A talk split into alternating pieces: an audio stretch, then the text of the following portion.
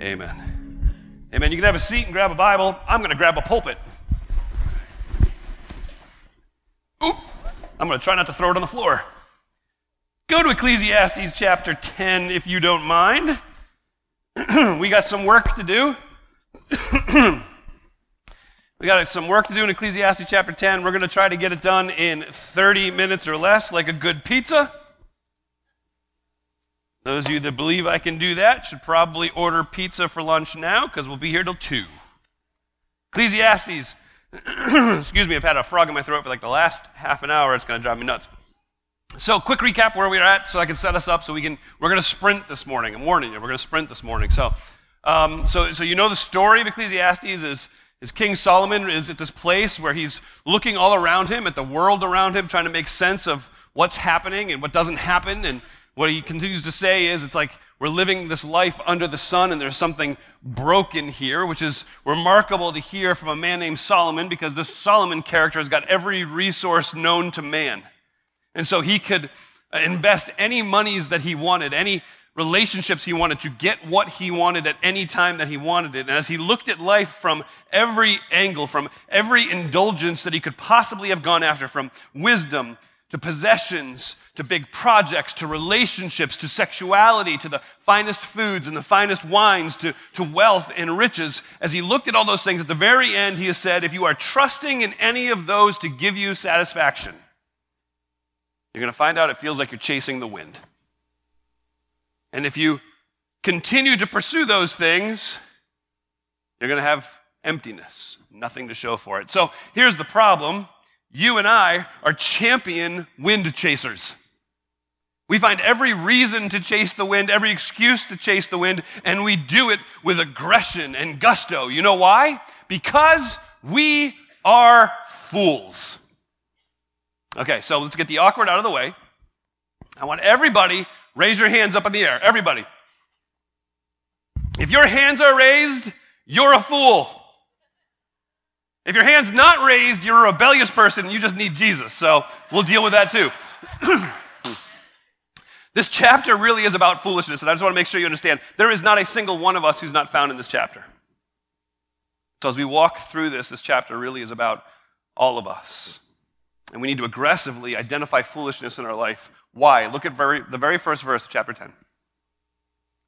Dead flies make a perfumer's oil ferment and stink so a little folly outweighs wisdom and honor. That's a weird thing that we don't really understand in today's culture, but what he's saying is, is back in the day they had the, the perfume, and the perfume wasn't like, you know, a little, ah, it was oil.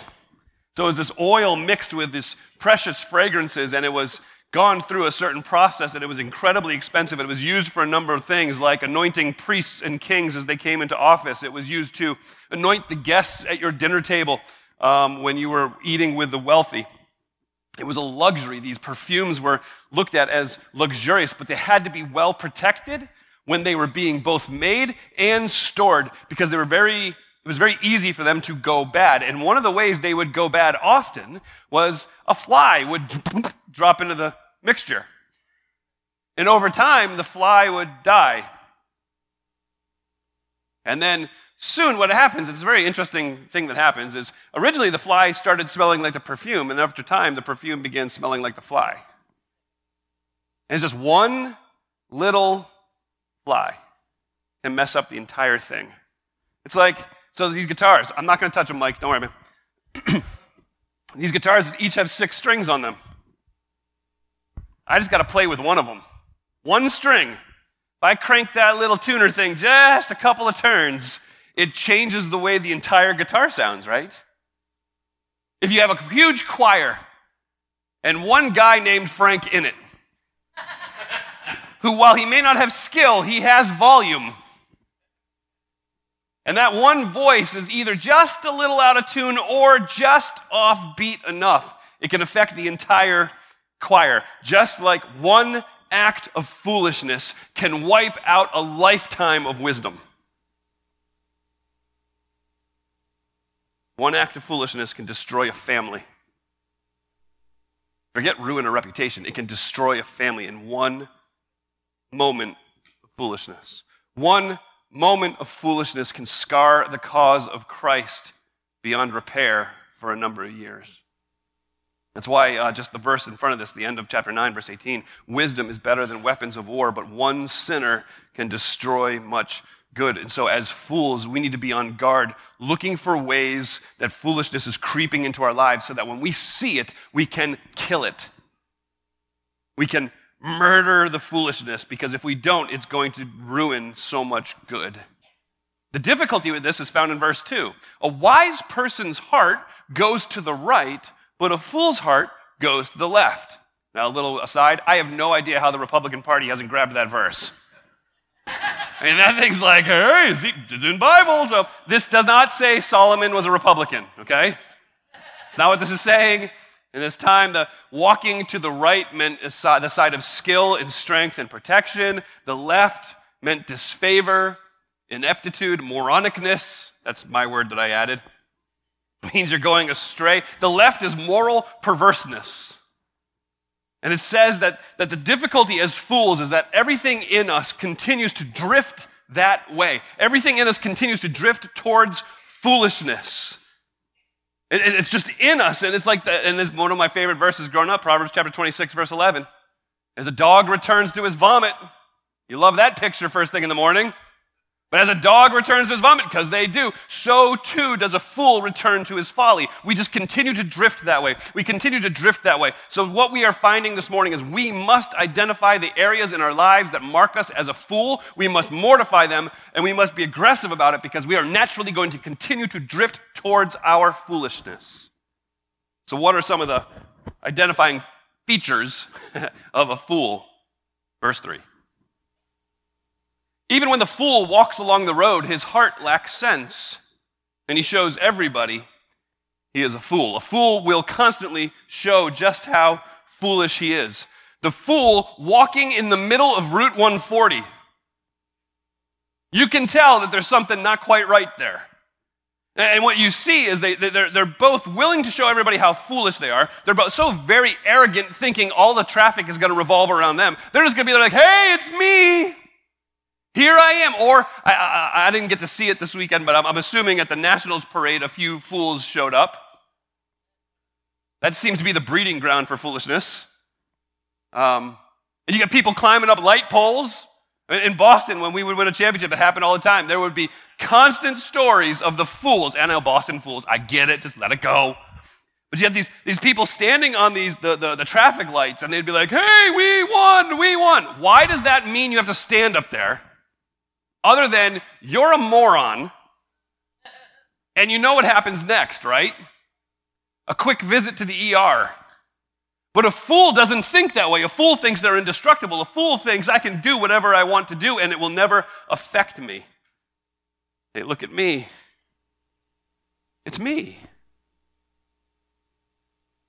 Verse 4 The ruler's anger rises against you. You don't leave your post. For calmness puts great offenses to rest.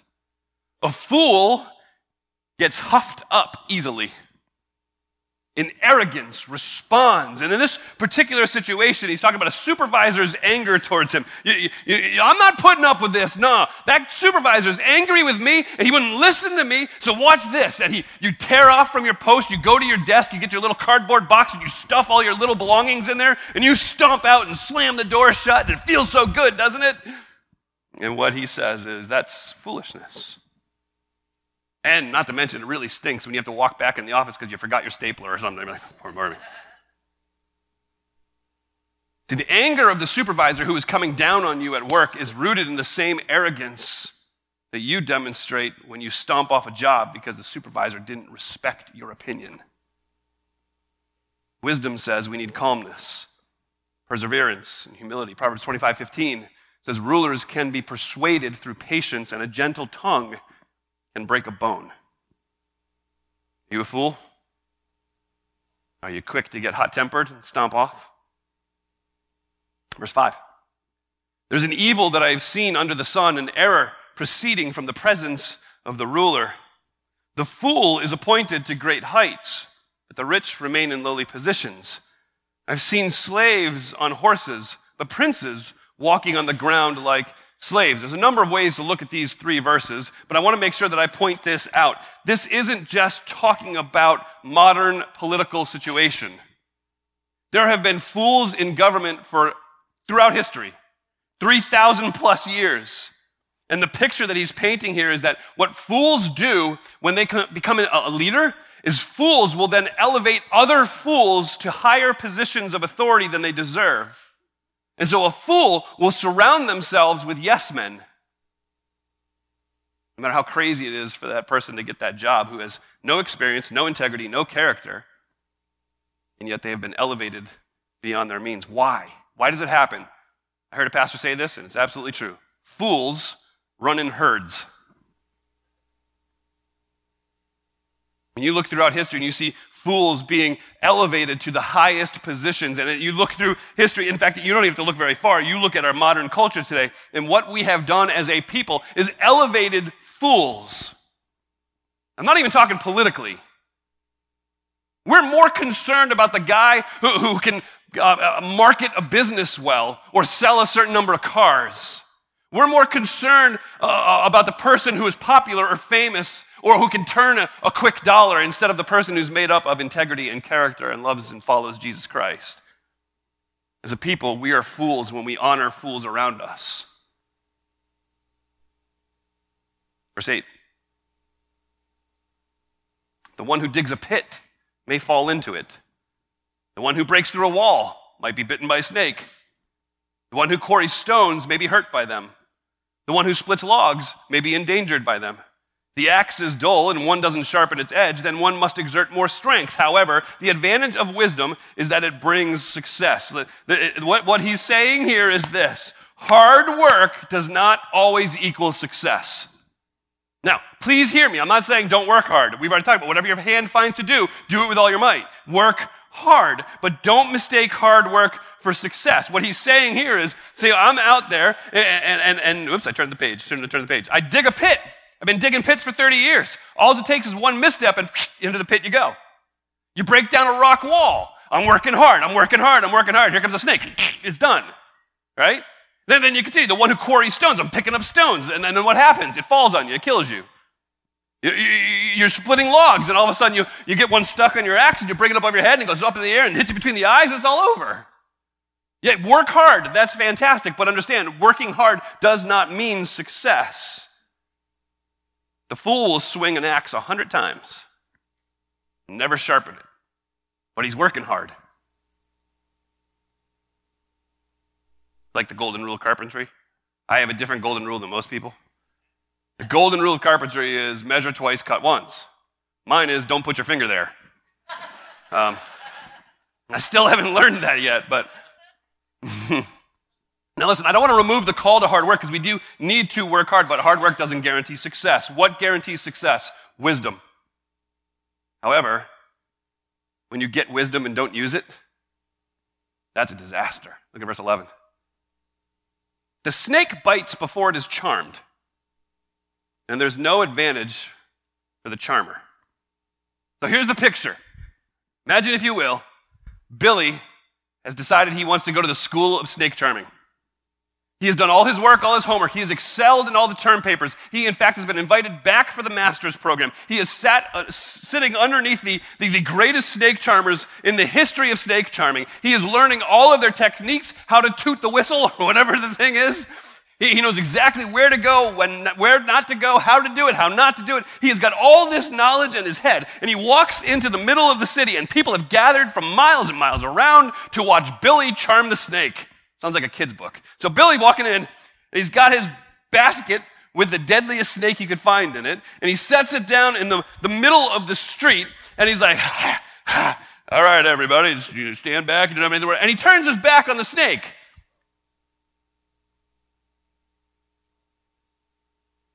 The snake slowly sneaks out of the basket and starts knocking people out left and right around the snake. Meanwhile, Billy's still like, I got this, don't everybody worry, don't everybody worry. If he didn't remember to charm the snake, what good is it that he did all that time in school? The unapplied wisdom leads to disasters. So let me go serious, but, but not necessarily super spiritual application first. You know what you are and are not supposed to eat. That diet that the doctor has put you on doesn't matter if you have it written out and in your kitchen if you ignore it. The exercise plan you ignore, or the plan to ignore your exercise plan after January 1st, the budget you don't live by. You have a budget, that's awesome.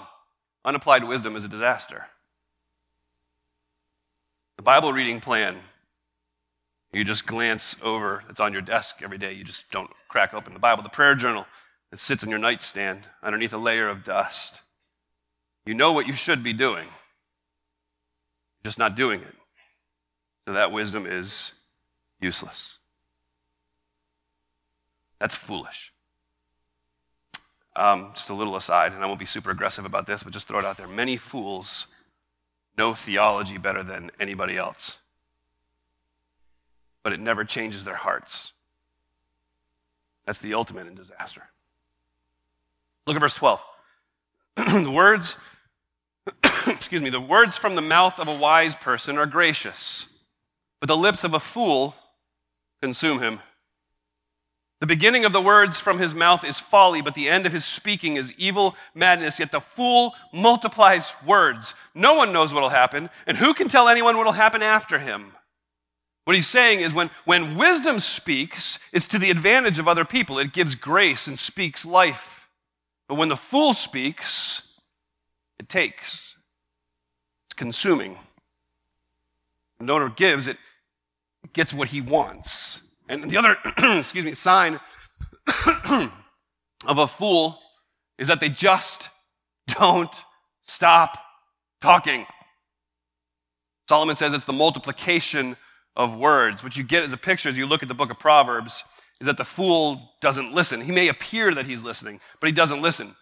He just shakes his head every once and again to seem like he's involved and might grunt a little. Mm-hmm, mm, mm. But he's simply waiting for there to be enough silence so he can share his incredible opinion with everybody around him. And the fool doesn't just expect to be able to speak, he expects that every person will listen and every person will do as he thinks should be done because he is he. And the fool just keeps on talking doesn't stop talking until he stops talking and he looks around and he realizes that nobody's left. Because the fool is isolated and is alone. They have no relationships in their lives except for the obligatory ones. Why? Because you're a fool who hasn't learned to be quick to listen and slow to speak. You do know that Jesus never told his disciples to speak more. He told them to listen. And people walk away when they see a fool coming because people know it's better to hang out with a mama bear who's been robbed of her cubs than to hang out with a fool in his foolishness. Proverbs 17 tells us.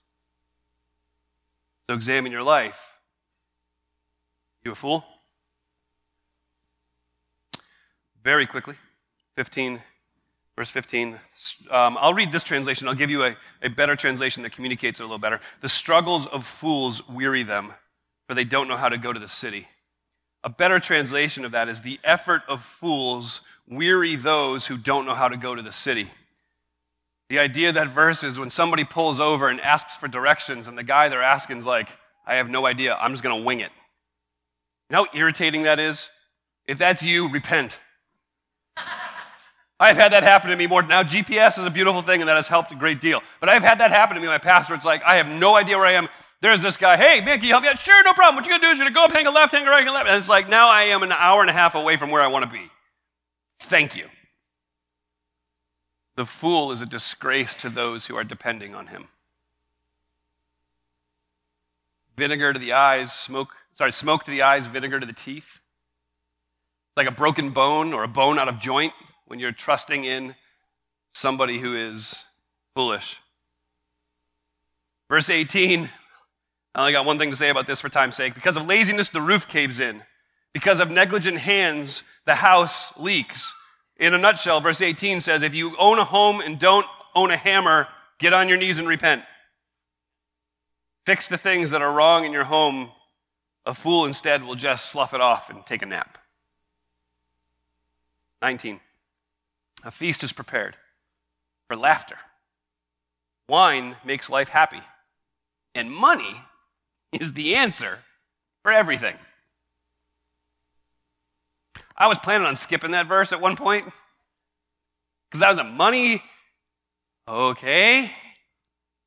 I hope you all know what that means because I don't. I've read this verse and prayed about it and read other people, and, and here's kind of where, first of all, you got to acknowledge this Solomon likes a good party. I mean, this is probably the seventh or eighth time Solomon's been like, yeah, and the feast, they're awesome. Good food, good wine, good friends, yay. And, and I'm all about that. But then he throws in this thing at the end, but money is the answer for everything. I think we have to be careful not to get lost in that. I, I'm pretty sure what Solomon's saying based on things he says elsewhere. He's not saying money is the answer like it saves you. What he's saying is money is the answer to these other things like the feasts and the, and, and, and, the laughter and the, the, the good wine and the good food. Money is the most versatile of all of them. I think what he's saying is when you go to a wedding, give money. My wife and I still remember, in unusual circumstance, we had to invite uh, a very large church, the entire church, to our wedding. And so people came to our wedding. We didn't know them. Um, but they brought gifts, so it was okay. Um, so they, they came, and I remember sitting in her parents' basement when we got back from our honeymoon and just kind of opening up stuff. And it's like, it's like Christmas on steroids. I mean, it's crazy, right? And uh, I'll share my one favorite story is we got a little shirt box, you know, those little foldable boxes, shirt box, and and we picked that one up, and you get it, it's like, clink, clink, clink, it's like something's in here. That's kind of weird. We, we're like, wonder what that is. And we opened it up, and you know those little rubber spatulas? Thanks. But the other thing that happened is we must have gotten, and I'm probably exaggerating this, eight different crystal type serving plates. And out of the eight, nine of them were hideously ugly. Now, now what do I need eight serving plates for? Tell you what, give me one plate, sell the other seven, then I'll have something to put on that one plate.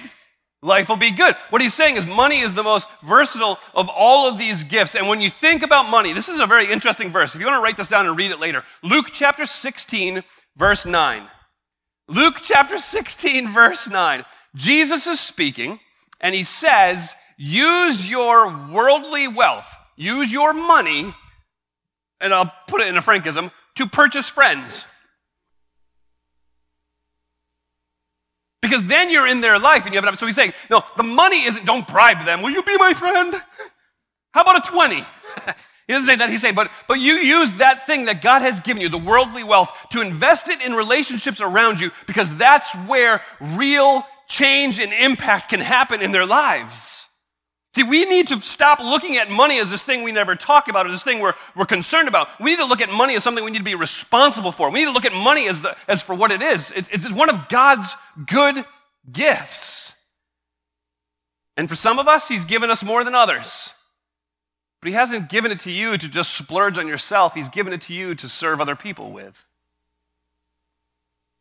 We, we, we look at these gifts the, the laughter, the feast, the wine, even the money and what Solomon's saying is God's gifts are good. They're given to us so we can enjoy them, so we can invest them, but not so that we love and worship the gifts. We enjoy the gifts while we love and worship the one who gave us the gifts. Enjoy the food, but don't worship it or that becomes gluttony. Enjoy the finances, but don't worship it or it becomes materialism or misering. Fools don't enjoy those gifts, they obsess over them. Are you a fool? Finally, verse 20. Don't curse the king even in your thoughts. Don't curse a rich person even in your bedroom. A bird of the sky may carry the message, and a winged creature may report the matter. A fool is one that is filled with artificial courage. Artificial courage. And I, and I think there's, there's two, maybe three different principles he's pointing here. First, first thing is this. Uh, I don't know if you've experienced this. This is the, really what he's saying is when, when you're talking in your bedroom by yourself and a bird carries what you said to the ear of the king, uh, that's you getting busted. And I don't know about you, but, but I can say good things and the right people never hear them. But the moment I say a bad thing, right? I mean, I slam my finger in the house and the little kids hear every word that comes out of my mouth, but they can't hear me say, go brush your teeth.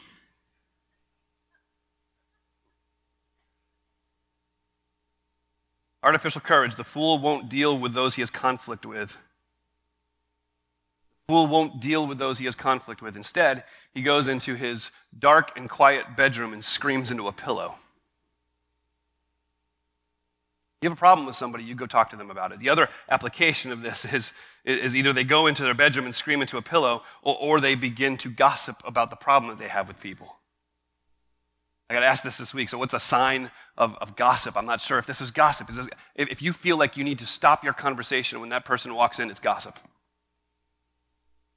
Oh, so I should just stop my conversation then? No. You should stop your conversation and in front of everybody go, dude, I am sorry. We ended up gossiping.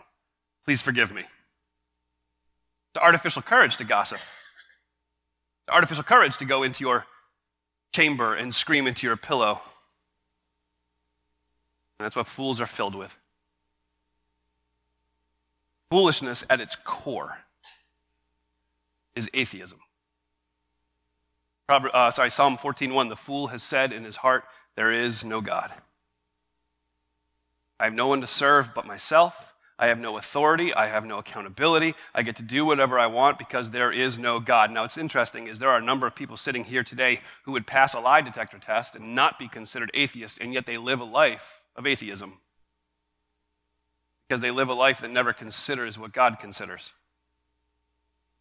Foolishness is disobedience to and disregard of the God who created you, who loves you, and who sustains you. And that foolishness separates you from God. And no matter what you've tried to do about it, you can't narrow that gap of the separation between you and God, no matter how hard you tried. It's just like you are chasing the wind. There's a message of good news, though. The interesting thing is, is in this world, this broken world that we find ourselves in, this message of good news appears to be foolishness. 1 Corinthians 1 speaks of it. It speaks of this baby that was born in Bethlehem, this baby who grew up and lived a sinless life. And he kept all the works of the Father by doing all of the law exactly as it needed to be done as a spotless lamb. How this man died on the cross as a sinless man, and by his death and by the shedding of his blood, he makes provision for us and our sins, and he enables us to be made right with God. That separation is eliminated. And what's crazy is to the wise, that sounds foolish because when you hear that you just need to trust in Jesus and his finished work on the cross, your thought goes to, yeah, but what do I need to do? Where's the work I need to put in? What sacrifices do I need to bring? What heroic deeds do I need to do? And God says the message of the cross is foolishness to those who are chasing the wind.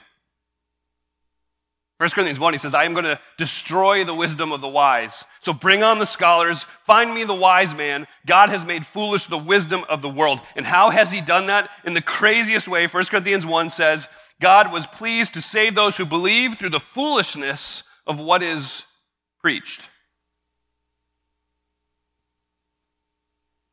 God was pleased through the foolishness of my preaching this morning. Not through what I did, not through my passion, not through my enthusiasm, not through my rugged good looks, not through my preparation, not through the amount of prayer that I did, not through any of the study I did, not through any of those things, but through His power, He wants to demonstrate His wisdom, strength, and ability to save those. And He does that through the very preaching of His word. And that makes so little sense from our perspective. I mean, why would, why would God pursue me with such a great love? There are so many reasons that God shouldn't have wasted his love on me. Yet he did without care, without concern about what it looked like. And throughout history, it's been called, his love has been called a number of things. It's been called scandalous, that God would continue to love the runaway bride that we are. It's been called reckless. however you refer to it, we celebrate that unimaginable and immeasurable love that God demonstrated for us while we were still sinners. So, what should you do? God promises us that He will bring a rescue, a salvation to anybody who cries out to Him from his heart. So this morning, cry out God, I am so foolish. Give me your wisdom to see and to follow your truth. Jesus, I am so foolish. I refuse to listen to anyone, and I need your grace so I can see and follow your truth. Jesus, I'm a sinner. Save me. Do bow your head and close your eyes just for a moment. I'm going to ask you, don't put your Bibles away, though. Don't put your Bibles away. Just as we sit in silence, I'm going to encourage you to just take a moment to consider what the Holy Spirit is pressing and impressing on your heart this morning, where you might need to repent, confess your sins.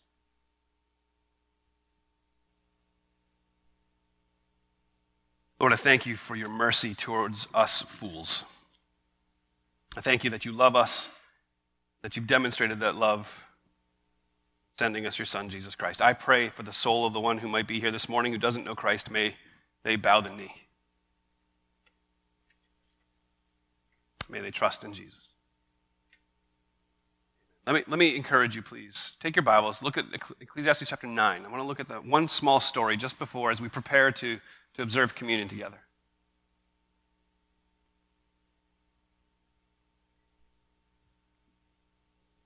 Picture is the same. He's still, Solomon is still talking about foolishness, but it's fascinating how he lays this out. Look at verse 13, Ecclesiastes chapter 9. Solomon says, I have observed that this also is wisdom under the sun, and it's significant to me. There was a small city with a few men in it. A great king came against that small city, surrounded it, and built large siege works against it. Now, a poor wise man was found in the city, and he delivered the city by his wisdom. Yet no one remembered that poor man. And I said, Wisdom is better than strength. But the wisdom of the poor man is despised and his words are not heeded. So, as you hear that story of this very small city with just a few people in it being attacked by this, this large place with great king leading over it and building sieges against it, ready to, to overthrow that small city, and you sense the helplessness of the people in that small city, and yet in this moment, we don't have all the details, we just know that all of a sudden, out of the midst of this very small city, came this very poor but wise man. And we don't know what it is that he did, but in some way, he was able to deliver the city by his wisdom. He was able to, to rescue those who were being oppressed by the enemy that was coming in on them. Who's the fool in this story? Fools are the ones who didn't remember where their deliverance came from. They forgot this poor wise man after the deliverance had been given to them. I mean, after all, it's in that man and in that man alone they have their lives. There should be parades, there should be a holiday for him. They should name their cities after him, and yet they forgot him because fools forget what's been done for them. Fools live a life that is totally unaffected by their rescue. Right? So the fool is the one who is saved by a lifeguard after being dragged out by the undertow. And after being brought to shore, jumps back in the same undertow. That's a fool, unaffected by the rescue. A fool is the one who barely survives falling off of his roof doing a repair, and yet climbs right back up on top of that roof to do the exact same thing the exact same way. The fool is the one who is brought back to life after an overdose and yet keeps on using. The fool is the one who, who is unaffected by the rescue that's been given to them. How much more foolish would we be? We forgot the rescue of Jesus Christ in our lives. And that's why we observe communion together. It's commanded so that you and I will never forget what it is that Jesus Christ did for us. That you and I would never forget the rescue. And you were dead in your trespasses and sins, in which you previously lived according to the ways of this world, according to the ruler of the power of the air, the spirit now working in the disobedient. We too all previously lived among them in our fleshly desires, carrying out the inclinations of our flesh and thoughts. We were by nature children under wrath, as the others were also. But God, who is rich in mercy, because of his great love that he had for us, made us alive with Christ, even though we were dead in trespasses. You are saved by grace. Only a fool would forget that.